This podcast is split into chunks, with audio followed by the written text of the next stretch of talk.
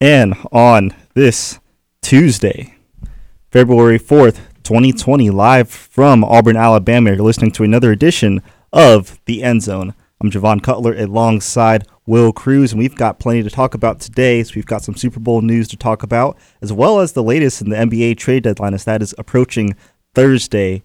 But also, we got to talk about some Auburn basketball as well as they are facing Arkansas tonight at 6 p.m. Central Time. But we'll get all to that get all to that in just a moment. But first, let's start off with, of course, the Super Bowl. Big matchup between the 49ers and Chiefs down in Miami, Super Bowl 54. It was a great game, I'd say. I mean, Chiefs ended up winning 31 to 20. Big win for Kansas City as they won their first Super Bowl in 50 years.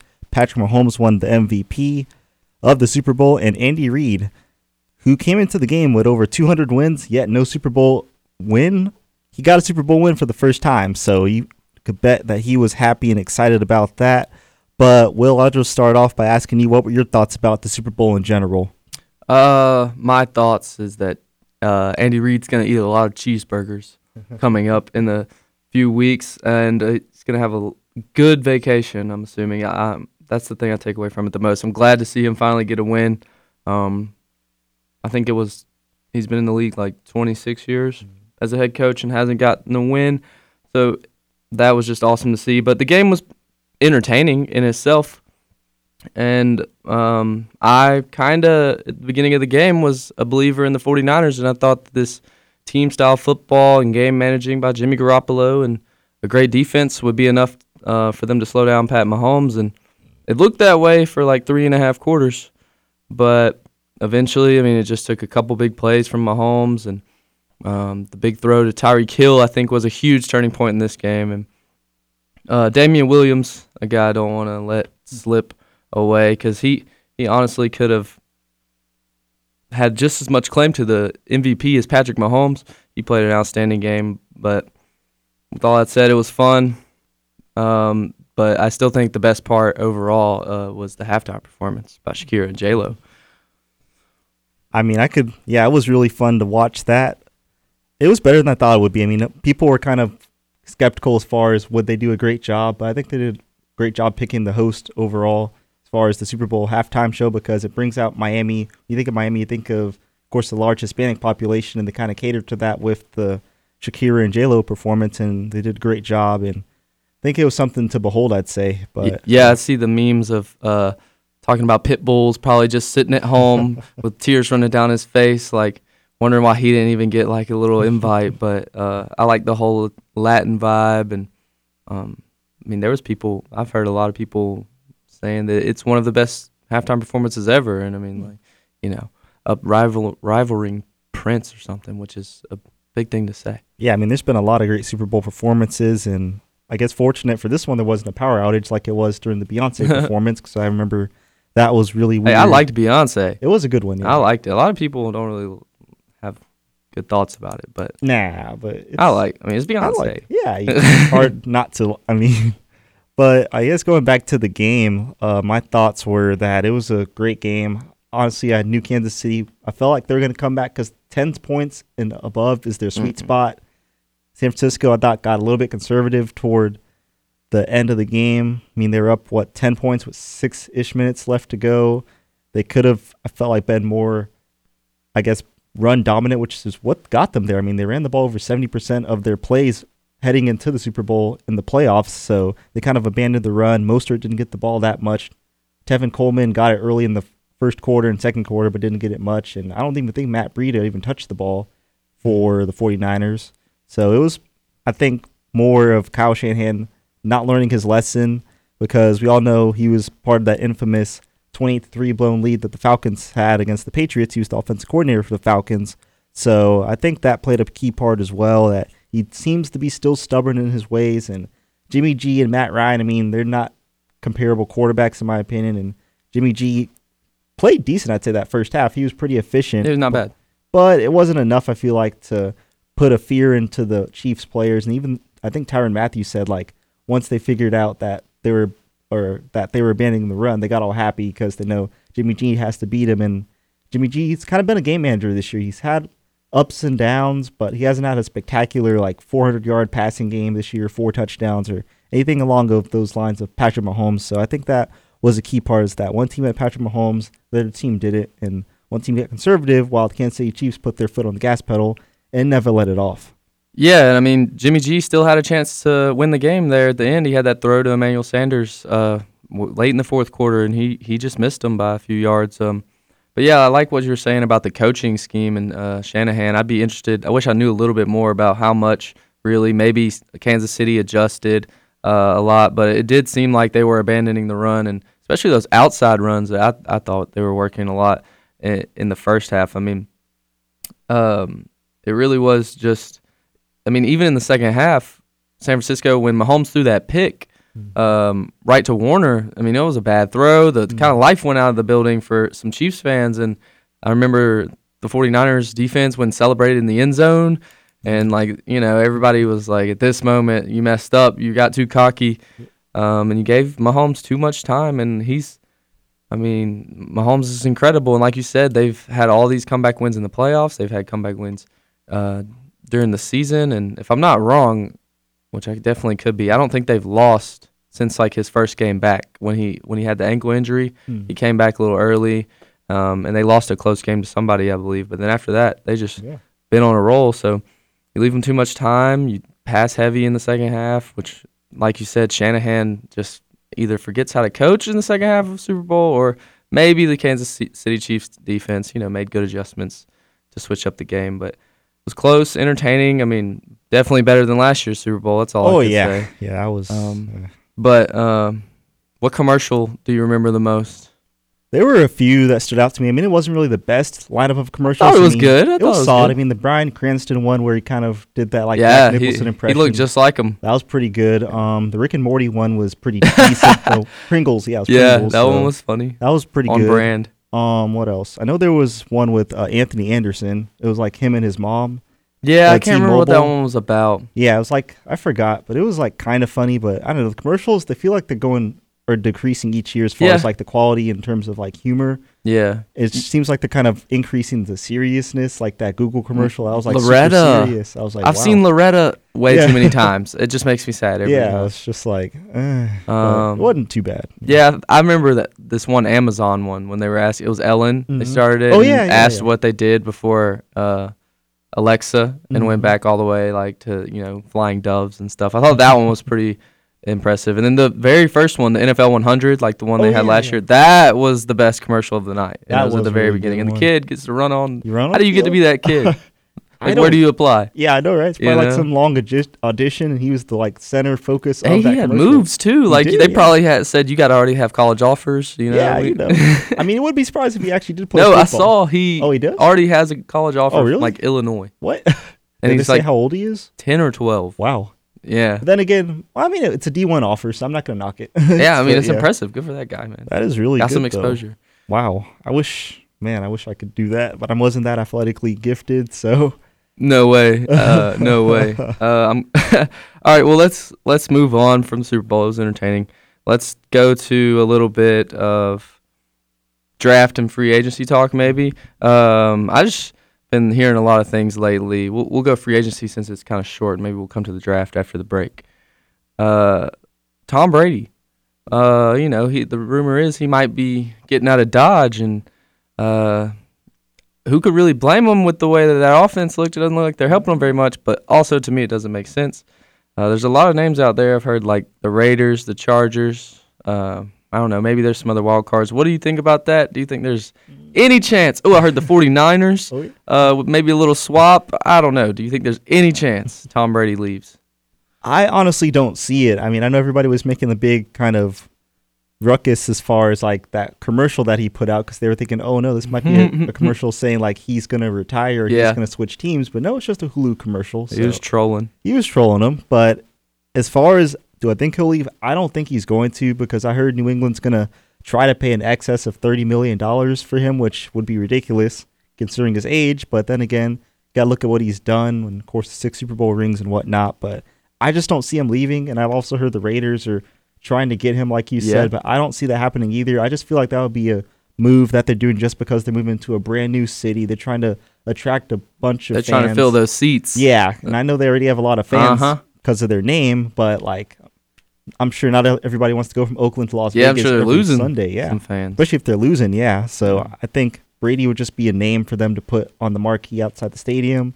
And 49ers would be interesting because I did hear that, that if they cut Jimmy G, that only hits like I think one million against their cap or something like Yeah. that. So it wouldn't be a huge casualty as far as that. And it'd be interesting because of course he's from the Bay Area, so that'd be kind of a nice yeah. homecoming, and they have the pieces to win a Super Bowl as we've seen. don't they? So that would be an intriguing move for them. But honestly, I think he's still going to stay in New England and continue to play at least one more year. I figure, and the Patriots are going to upgrade in the draft or free agency by getting some offensive receivers or tight ends or running back. They're kind of set. I feel like with Michel, but they just got to get something to help them. I feel like.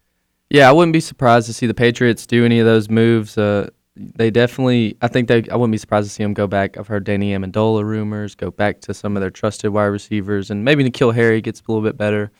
But yeah, like you said, I really can't see them moving. But of the ne- the teams that we've mentioned, the Raiders make the least sense to me. Like you said, I think that's a really good point. He, they're just trying to fill the seats um, to get the fans in Vegas excited. But um, the Chargers are an interesting move because they kind of do have a win now roster. Two years ago, they were in the playoffs. They just extended their coach. Um, you got Hunter Henry, you got Mike Williams, Keenan Allen, Ekeler. Who, who cares what they do with Melvin Gordon because Ekeler's that good. Uh, and the defense is miles better than the Raiders with, you know, Bosa and Derwin James at least just to anchor that defense.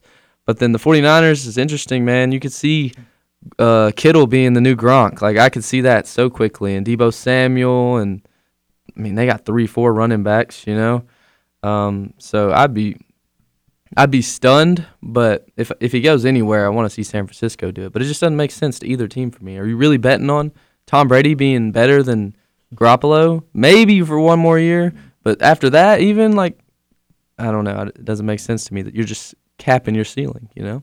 Yeah, especially with the NFC, because the NFC is right now the superior conference over the AFC, so he'd be stepping to much steeper competition. I mean, you've got the Seahawks who made the playoffs, and they're going to obviously upgrade up figure in the free agency and draft. And Rams had a down year, but I mean, still got talent on that Mhm. roster. Cardinals are an ascending team. They're not probably going to make the playoffs next year, but They might could. knock on the door. They could. It all depends on what they do. Like everybody in free agency, but There's a lot tough. of good teams out there.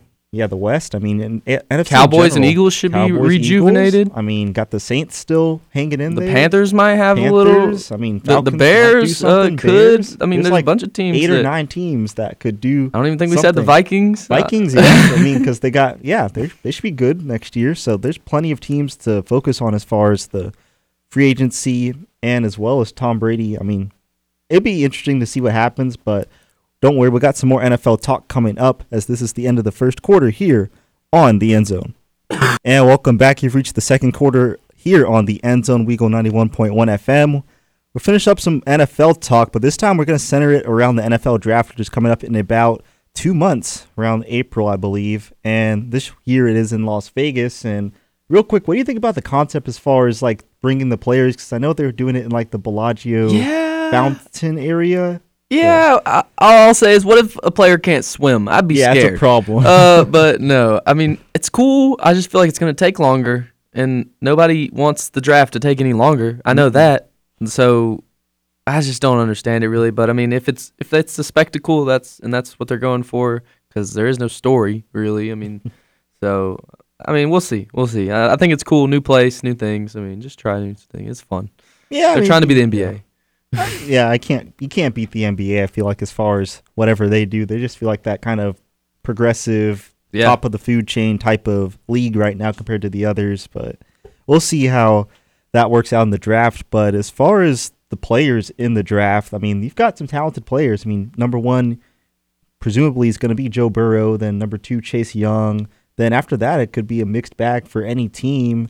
You've got, of course, the players such as Tua, who might go to the Dolphins. Got our own Derek Brown, who's going to be a top 10 pick. Yeah. Got a bunch of players. So I'll let you kind of handle this draft question. How do you want to kind of phrase it as far as like, Well, let's just look because we can both agree on Joe Burrow going, going number Yeah, one, right? the, the one. Bengals can't even mess that up. They they can't. I hope not. Um, and then number two, it obviously has to be Chase Young, unless you're just really gutsy front office of the Redskins doesn't believe in Dwayne Haskins, trades him in the number two pick for you know number four or something, and then takes Tua. But uh, Chase Young. So we'll just say that with that hypothetical. That and then after that, it gets interesting. So um, a lot of people are suspecting the Lions to to maybe trade out of that three spot because somebody like um, the Dolphins or somebody behind the Dolphins might want to trade up to try to get Tua. Um, but we'll just I'll just ask you this: If you're the Dolphins sitting at five, mm, you obviously take Tua, right? I would say so. I mean, you need a quarterback. Fitzpatrick, we all know what he can do is give you a sample size of good production, but then he kind of goes downward from that. So he could give you about five or six games of solid play. Then it's a mixed bag of what you're going to get each week. But I think that Dolphins, that's the missing piece for them, is a quarterback because you have a solid receiver in DeVante Parker who had a breakout year. You're going to need a running back probably because I cannot think of a running back off the top of my head that the Dolphins have. But Oh yeah, Philip Laird is one of them. I'm not sure. Yeah, Yeah, so- they need a new one. They need offense. I'll just say that. That's the best way to put it. But they had a great um, end of their year. I mean, they won a few games and looked much more competitive than they did before. So I think they're one of those teams that are on the rise. So I think that you have to go with a quarterback here. And I'm even seeing on this NFL.com mock draft that they, instead of Tua, they have Justin Herbert as the pick for the Dolphins, and Tua goes number six to the Chargers. So Ooh, I don't know about that one. I'll probably flip it where Tua goes to the Dolphins and Herbert goes to the Chargers, but that's just an interesting, I feel like, scenario right there that NFL.com laid out. yeah. There's so many storylines at play with that because like we got to see free agency first. Because like if Tom Brady goes to the Chargers, then they're probably just going to take an offensive lineman there because he's got to be protected. But also, I was sitting here thinking about the Dolphins when you brought them up. I, I- what about this? Think about this scenario. What if the Dolphins traded back? Because Tua has his injury questions and his size, and he's not mobile at all in the NFL. He's not quick enough, and at this point, you're worried about him running ever. He's more like Drew Brees, in my opinion, like a left-handed Drew Brees. That would be what he kind of grades out to as his ceiling, which is really high. I think he has loads of potential. But if you're the Dolphins, do you take a playbook out of like the Browns uh, GM and upper management and build from the inside out, trade that pick, Hmm. run Ryan Fitzpatrick, you know, keep that energy in your in locker room for another year. Uh, this is a wide receiver loaded draft. You could grab another weapon, and then maybe you don't play as well with an even more aging Ryan Fitzpatrick, and you have an easier path at number one next year to get Trevor Lawrence. Hmm. And that seems like a safer bet than than Tua. And you already have Josh Rosen too. It just seems like, I mean, a classic story of just like overdrafting. And uh, if you reach on Tua and he doesn't get healthy, uh, I just think it could really blow up in their face. So Hmm.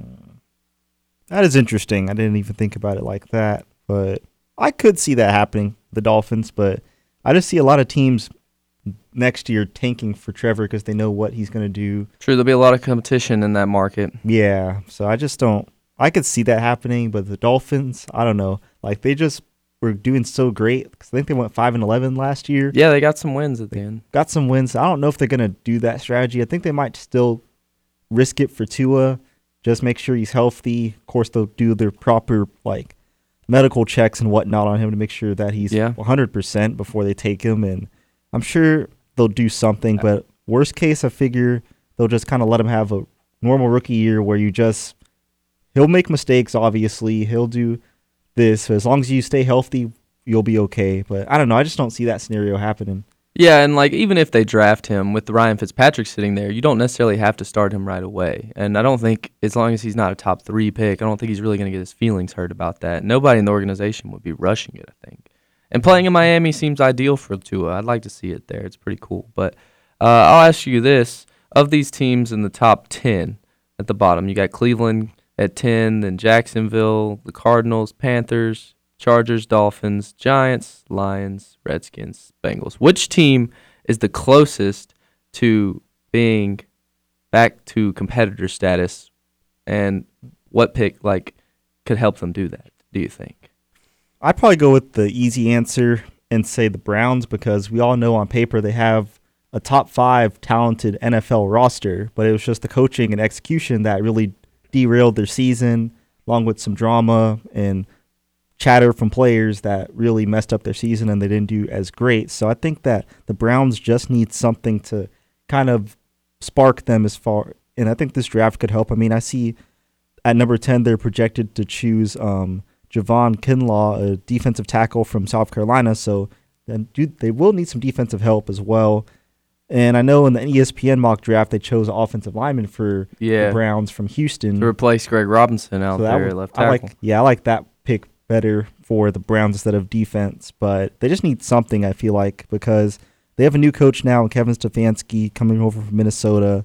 I think that's going to be a huge difference for them having a guy who's been an offense coordinator for a long time compared to Freddie Kitchens, who was only an offensive coordinator half the season. Yeah. And he also got a new GM, so got some new voices in the room. I think that'll help. So I think the Browns are the closest team. Yeah, I mean that is like you said, kind of the safe pick. I'll just say there's there's a lot of teams down here that I think could turn it around rather quickly. Uh, depending on what the Chargers do at quarterback, I think that they they get some offensive line help and they get healthy, they're right back into kind of contending. I even think Tyrod Taylor could keep them hovering around in that division. The Panthers, obviously, depending on Cam's health, um, they might lose Greg Olsen. Obviously, Kuechly's probably a huge loss, so I think they're still maybe a couple seasons away, unless Cam is just back to being yeah. uh, MVP type player, which sad to say, those days might be far gone. Um, but I like the Giants. I still think they might be a couple years, but you, yeah. you you draft Isaiah Simmons out of um, Clemson, maybe just start being that new head dog on your defense. You got Jabril Peppers back there. Uh, you get another offensive lineman. They have pretty good weapons. I mean, the the weapons corps could be yep. second to none next year if they're all healthy. Um, and then the last thing I'll say is out of those teams I like the Cardinals because um, if if Kyler Murray takes a, a, step up instead of a step down mm-hmm. and avoids a sophomore slump, Christian Kirk, their weapons are young, they're getting better. They now have, depending on David Johnson, what what he's going to do, but two pretty good backs if you count David Johnson, which I I give them that respect. Um, so there's a lot of teams, even the Jags. You could say mm. Nick Foles, and two years ago, I mean, they were in the AFC Championship. So a lot of these teams were pretty good a few years ago. That's my only point. Um, so I wouldn't be surprised um, to really see any of these teams jump up. So, um, who do you think? Uh, so the Falcons. Let's talk about the Falcons. They're they're sitting at 16. Not a, not a bad draft position. Uh, we can't talk about my team's first round pick because they traded it for yeah. Fitzpatrick. Well worth it. Um, so, what are you looking for uh, out of that 16 spot for the Falcons? I'd say anything on defense would be of much need. The offense, I think, is pretty much set as far as, of course, the quarterback, running back should be fine. At least for the first round, you don't have to focus on a running back. And then receivers should be good. Tight end, you might need one, but you could wait a little bit. Yeah. But it's just defense, I think. And I see for NFL.com, they have AJ Epenesa, the edge rusher from Iowa, for the Falcons to draft. And I think that would be a good pick because he was a solid guy. He was a first team Big Ten player last year. And I think that he'll bring that speed that the Falcons need. And he's also powerful and can overpower the offensive tackles that he's going to be facing. So I think that'd be a great pick for the Falcons. And if not him, I would choose somebody along the lines of possibly even a, a Grant Delpit if he's still mm. available because we've seen Keanu Neal. He's a great safety, don't get me wrong, but it's just been injury after injury the past two years for him. So he's showing signs that he can't be trusted as far as his health. So if you do a Grant Delpit, who we know was a solid player for the LSU Tigers, I think that would be a great fit. And also, if you want to go corner, you can't go wrong with a guy like a CJ Henderson from Florida, who is among the best corners mm-hmm. corners in the country. Pretty long, about six one, I think, 200 pounds. So good size for a corner. So I think Falcons, anything with defense is something that they really need to focus on in the first round. Yeah, I like your I like your thinking right there. I think you're uh, properly addressing the needs round by round, and like you said, the offense seems pretty ready to go. And it's been kind of that same core for a while. You lose Tevin Coleman and uh, maybe a wide receiver here and there, but you know it's obviously still uh, your MVP super, or your season MVP quarterback, and then one of the best wide receivers to ever play the game, Julio. Um, but I mean, it just strikes me, man. I think I saw something today where Todd McShay in his mock draft had like 20 wide receivers going What? in the first three rounds. Wow. Uh, and that just really speaks to, and there's good running backs, and there's good offensive tackles. It's a pretty offensive heavy draft, and uh, I think it's going to be pretty interesting to see. Uh, I, I, I like Grant Delpit going to the Falcons because this mock draft I'm looking at has him going at 23 to the Patriots, and Hmm. I just really hate both of those players slash teams. Sorry, I don't hate anyone, but I would prefer not to see that marriage Yeah. because I could definitely see him being the next elite safety in, in that scheme. But um, we got a, about a minute here before the break. You got a way too early Super Bowl prediction for next year, Ooh, let's see. and tell me who wins, of course. This one, honestly, there- like we've talked about before, this Mhm. I'd say ten teams that could easily yeah, make the Super Bowl and win it. So if I'd go through all the teams, let's see from the NFC. Ooh, let's see. I'll go out on a limb and say the Packers. I don't know. I just feel Let's like they're gonna go. go and make a final run for Aaron Rodgers because he's in the twilight of his career. I think the defense is gonna be much better. The offense is gonna get better. So and I think Lafleur, Lafleur is gonna be much of a better coach considering that this was his rookie year. So give me the Packers in the NFC and the AFC. I think the Ravens. I think they're yeah. Lamar's going to win his first playoff game and then make a deep run into the playoffs. He's going to become a much better passer because that's still the one thing holding him back. He did great this year, but I think there's still some little tweaks he could work on as far as his passing accuracy and learn to slide. I'd say as well, running the ball. So I think he'll work on that and become more of a strong, stronger player. So give me the Ravens versus the Packers. Who wins? Ooh, putting me on the spot again. Just, just pick Um, one. I'll go with the Packers. I think they're going to try to win one for Aaron. I think. All right. Yeah. All right, I, I like the, I like your thinking again because I was on those same lines. I'm going with the Saints because if this is if this isn't the year, man, Drew just he's gonna he's gonna hang it up. If they lose in the playoffs on the last play for a fourth year in a row, I'm sure his little heart can't take it, and he's like, I got one, I got to get out of here. So I'm hoping Drew gets it, so maybe he can get some respect. So I'll put them uh, coming out of the NFC. And then out of the AFC, being the overly confident, ignorant sometimes uh, super fan that I like to think I am, I'm gonna say the Steelers are gonna make the Super Bowl, uh, just because it's way too early to matter, anyways. Yep. So Big Ben comes back, defense is elite, Juju bounces back, Diontae Johnson steps Mm-hmm. up. Uh, I don't think it's that far fetched. I think Vegas puts them as like the eighth favorite, Okay. so it's you know reasonable. But um, yeah, that's it for me. Well, you've heard it, everybody. This that was our early 2021 Super Bowl pick. But with that being said, we've got to end the second quarter here on the end zone. We'll be right back. All right, welcome back to the third quarter of the end zone with Color and Cruz. We just wrapped up some of our NFL talk from the first half of the show, and we're gonna switch it up now a little bit and jump over to the NBA, which is right in the heat of its season. Uh, no pun intended, as the Heat and Jimmy Butler demolished the 76ers last night. Uh, I'll just preface our talk this segment with that. Uh, let's go. Let me get focused. So let's just. I'll ask you this: the trade deadline's in a couple days. The All Star games in what two weeks, something like that. Something like that. Uh, we're pretty. We're past the halfway point in games. Um, so what's your biggest takeaway from the first half? Who do you think are in the driving seat to come out of East or out of the Eastern Conference and the Western Conference? I think the East is pretty clear. It's Milwaukee and then literally everybody else. They already have a six and a half game lead on Toronto. So I think Milwaukee's looked dominant. Giannis is looking like his regular self. They've still got a plethora of shooters to choose from. Defense is still among the best in the league. So Milwaukee, I think, is for sure that team to beat in the East. And in the West, much more interesting.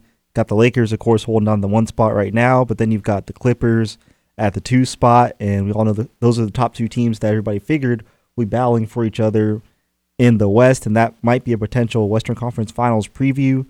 So I think that the Lakers and Clippers are those two teams, but it wouldn't surprise me if there's a dark horse that comes out and challenges them, like a Denver who has a bunch of young talent nobody talks about. They have a bunch of wings. I know Michael Porter Jr. finally healthy. He's making a huge difference for He looks good. the Nuggets looking great. Yep. Jazz, I mean, they're underrated. Rockets, you never know what you're going to get from them, so I don't really trust them that much.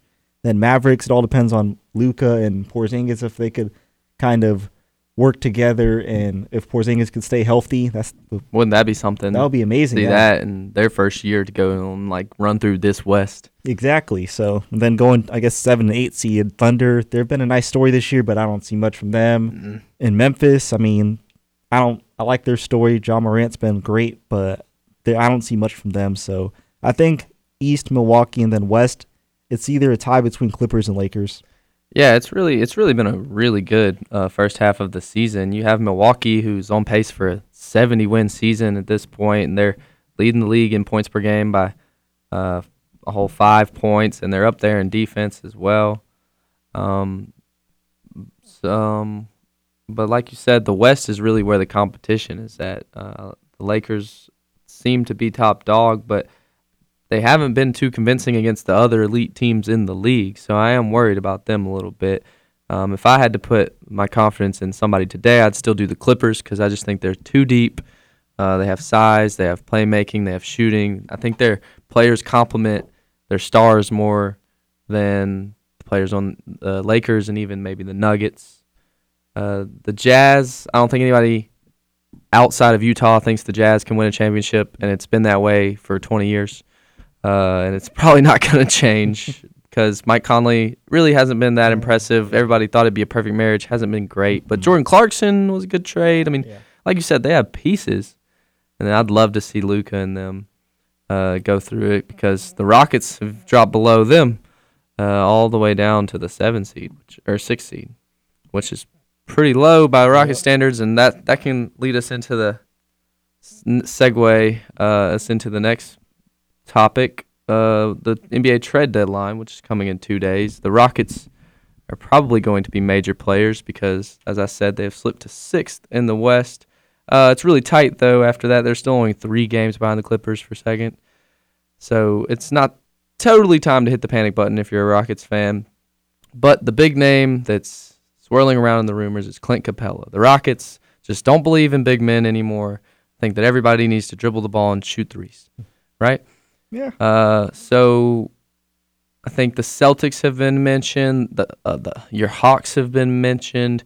Uh, a couple of their main targets, Andre Iguodala, who seems to be unhappy at Memphis, and maybe even Robert Robert Covington from the Timberwolves. So, what do you think about this whole trade scenario for the Rockets? Is there anything that can save them? Because, in my opinion, which I don't really, really even give it, that's why I'm asking you. There's nothing that can be done with those two guys being your two stars. So, tell me what you think about the Rockets scenario right now.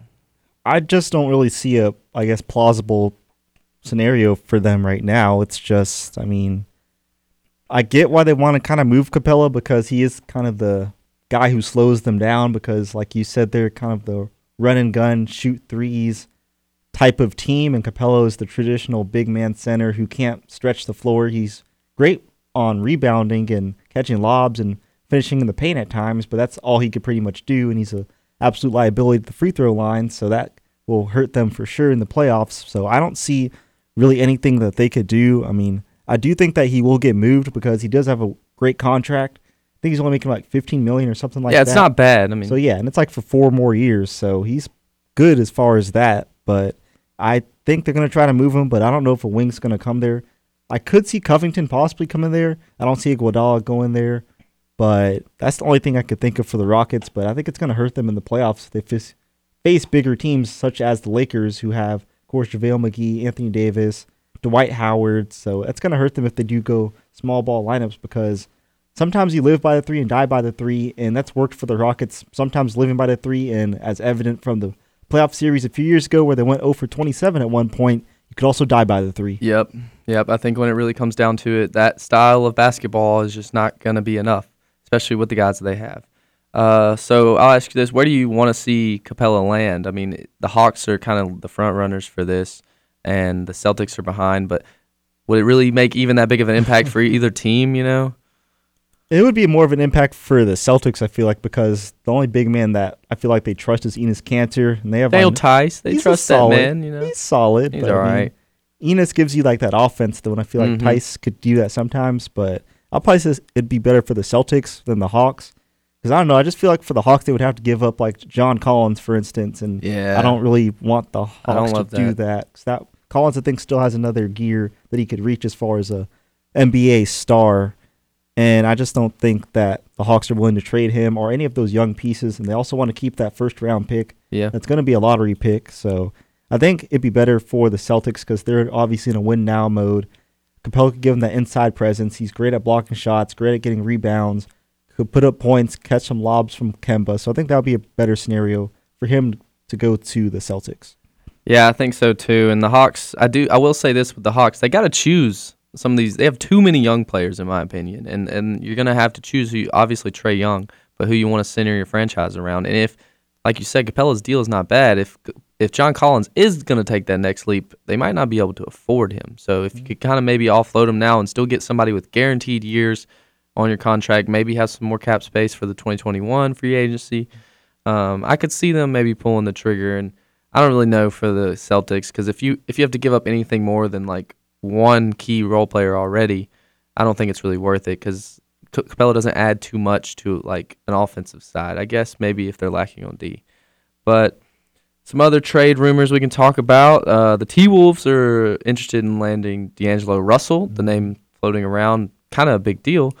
Uh, they would have to trade probably Andrew Wiggins to the Golden State Warriors, which you know, is more of a positional fit than. D'Angelo Russell. But also, Robert Covington could get moved there because he's got a Mm. decent sized contract, a couple pieces with that. Um, but do you really even see that going anywhere? I mean, I could kind of see it because the Timberwolves.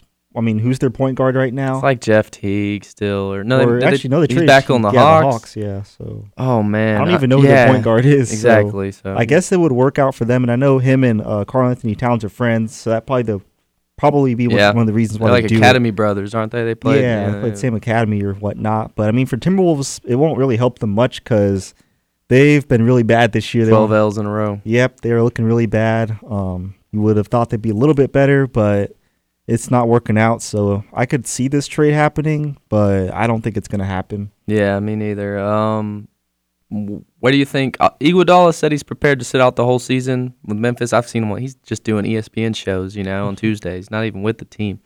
Um, he's prepared to sit out the whole season, but they'll probably buy him out. That's what most people think. Uh, where would you like to see him go? Uh, the Heat are interested now. That's the new news today. But the Lakers, uh, the Clippers have even said they're interested. Uh, there any other? I'm sure I'm missing some teams. So, what do you think? The Rockets, obviously. What do you think the best fit for Iggy is? And like, how big of a role can he really play uh, to improve a contender? I'd probably say, ooh, I'd probably say he needs to be on the Lakers because the Lakers need as much help as possible.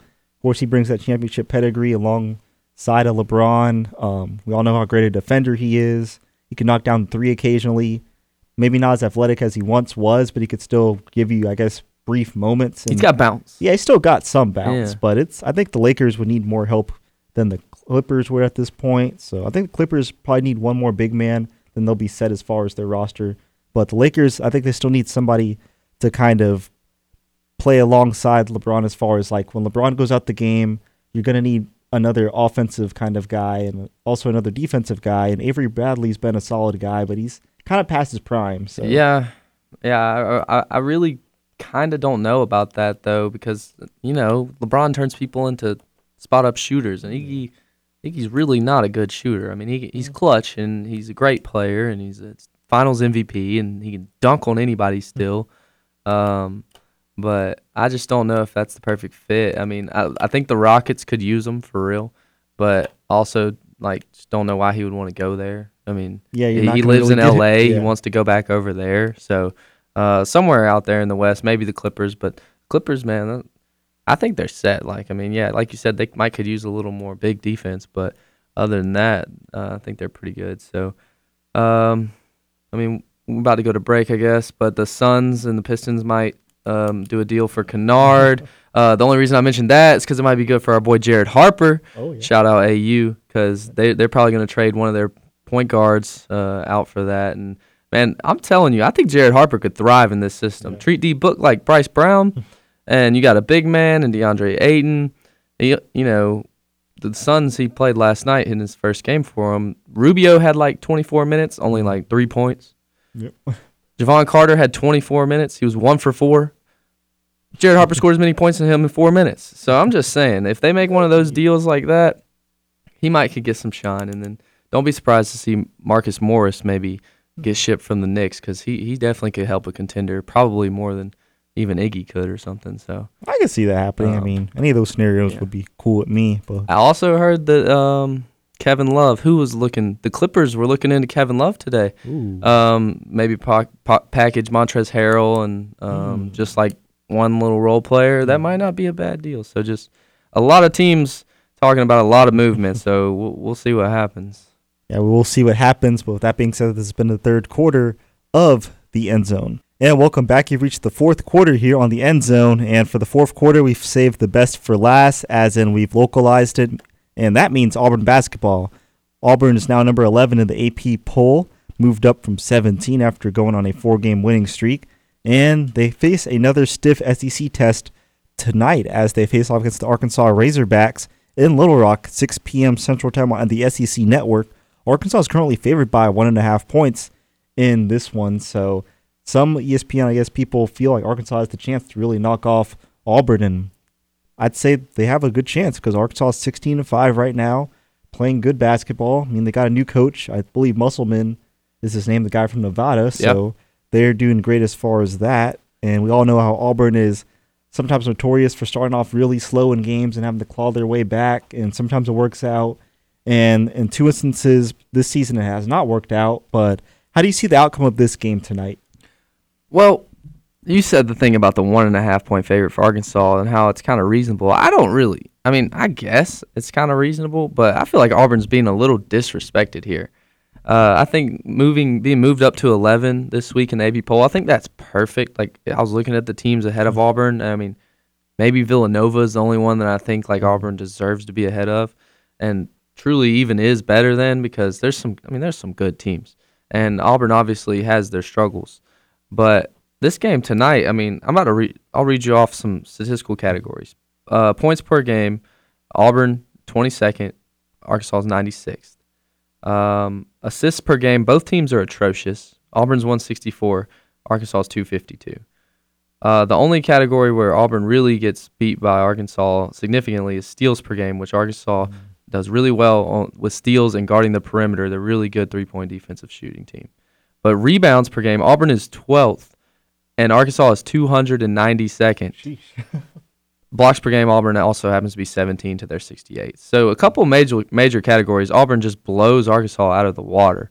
And as long as Arkansas doesn't have a freakish night where their home crowd is in it and they're hitting threes, which I don't think is going to happen because Auburn plays pretty dang good defense. Uh, I see Auburn maybe even putting a little statement stamp on this one and winning by a decent margin. But I'll ask you this how do we do it? Because kind of been an inconsistent ebb and flow for Auburn. They're getting it from different guys each game. A couple games ago was Anthony McLemore going off. Uh, Samir Doughty really came through against Kentucky this weekend. Uh, Austin Wiley's kind of been the calming presence, but even his play is kind of erratic. We don't know. He's not a constant double double or anything like that. We know Purifoy's a streaky shooter.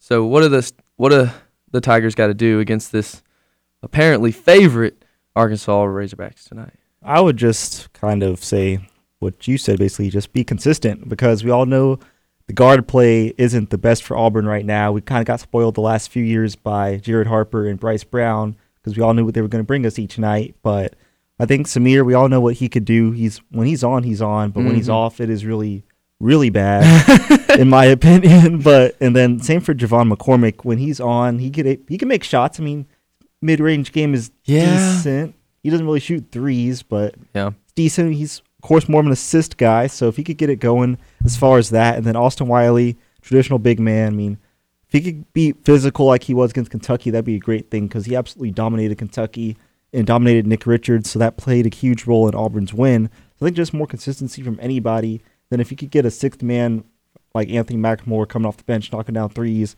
blocking shots, doing what he usually does, and Purifoy knocking down shots, playing decent defense. Auburn has a great shot, so because we all know this team at their t- peak can be a top five, I believe, team in the country. If everybody's clicking on all cylinders, but then we've also seen the ugly side is when Auburn shoots low percentages and shots and gets down by 20, and it was ugly like I said, against Alabama and Florida, where they couldn't do anything. So I think this is going to be a great test for Auburn. But I'm kind of leaning more toward the side, like you said, where I think they're going to try to put a statement win because they know that their SEC road record isn't the most glamorous right now, but they could really put a hurting on Arkansas. I think that'll change a lot of people's minds. Yeah, I really do think Auburn is going to play well tonight, and I like what you said. I think the guard play is huge. I think, I think every Auburn fan sees it with this team. Like you said, we've been spoiled. So like nobody's really going to play as consistently good as Jared and Bryce. We knew when those two mm. played on that we were unbeatable, and we had Chuma Okeke. Oh yeah. Like who could once by the end of the season knew that he was the best player on the court. You know. So like we just still have to be patient. I remember the middle of last year when we lost LSU, like there were people ready to bail out on us that year, yep. uh, last year, and like we went to the Final Four. So we see everybody like if Wiley just gets a little more consistent on the offensive end, if Purifoy gets a little more consistent with his threes and keeps trying hard on defense, I, I really have been impressed with him. Everybody hates on his defense, but I think he's played really well and uh, really stepped it up this year. McLemore uh, really wasn't shooting good at the beginning of the year. Now he's kind of getting going lately in these last few games. So that leads me to obviously I think Okoro is great, needs to be more aggressive. I want his progression to end up like Chuma's. You know, he by the end of the year he needs to know he could be the best player on the court at all times. So it leaves the guards and um, because we have so much experience there, I think the floor of this team is pretty high. Because uh, even when they don't play well, we have other guys who are experienced and can calm us down, and, uh, make big plays for us. But I'll just read you this two stats. Mm-hmm. J'Von McCormick is shooting 38.9% field goal for the year. Not great. Man. He's also shooting only 28.4% from three. Not great. Yeah. And he's shooting 55% from the free throw line. That's just got to be more from your starting uh, uh, point guard. He doesn't turn the ball over too much, even though lately he's been bad with it. So I, we just need a little more consistency from him, and he's got to make more shots, got to make more plays. I mean, 4.6 assists is not anything to write home about. I mean, just our our playmaking has to be better. And like I said, I think most fans know Okoro can make more plays. Maybe he doesn't know it quite yet. Maybe I mean he knows his role. He plays well. He obviously can't be relied on to just like ISO and you know Jared Harper type style things, but for the driving kicks and stuff like that, I think that's key. Um, so tonight, I think it will be a hard game because they play good defense. We play bad on the road. We'll probably score 10 points in the first 10 minutes. I expect Auburn to maybe have to scrape themselves out of a hole, but I think by the end, good defense and maybe a little more elevated play from your senior playmakers, uh, then it'll be a pretty easy win. And now, if once we hit 20 and 2, I feel like, and after bouncing back what now four games since the bad week, four straight good wins. I think they'll start getting a little more respect, and really people can say we have a good body of work, and Auburn's a good team. Yeah. Before we go or close out the show, let's just do a quick score prediction. What do you think the score is going to be for this game? Ooh, I gotta hold on, hold on. I gotta check what Arkansas's averages are. I mean, I'll say Auburn. You know, in their road losses, I think Florida they didn't even get 50, and no. Bama, I don't think they hit 70. Did they? It was um, 68 or 69, I think, as far as what they got. So 64. So I'm not expecting too much higher than that. So I'll say 70 to or 72, 72 to 63. Just a nine point win. Um, you know, Arkansas will be hanging around a little bit, but Auburn really kind of comfortably wins it by a few possessions at the end? Uh, for me, I think it's going to be more close. I could see Auburn winning like 75 to 71, somewhere along those lines. It'll be close to the end. Auburn makes some much needed free throws, which we know they've been struggling with this year, but I think they will step up and win their 20th game of the season. But with that being said, this has been the end of the end zone here on Weagle 91.1. Glad you guys listened. Show of the semester. If you want to follow us on Twitter, it is at Endzone Weagle at Endzone W E G L on behalf of Wil Cruz. Shout out to Jimmy Butler. Jimmy Butler having a great game against the 76ers, putting it on them. And on behalf of Wil Cruz, I'm Jovan Cutler. Have a great rest of your week.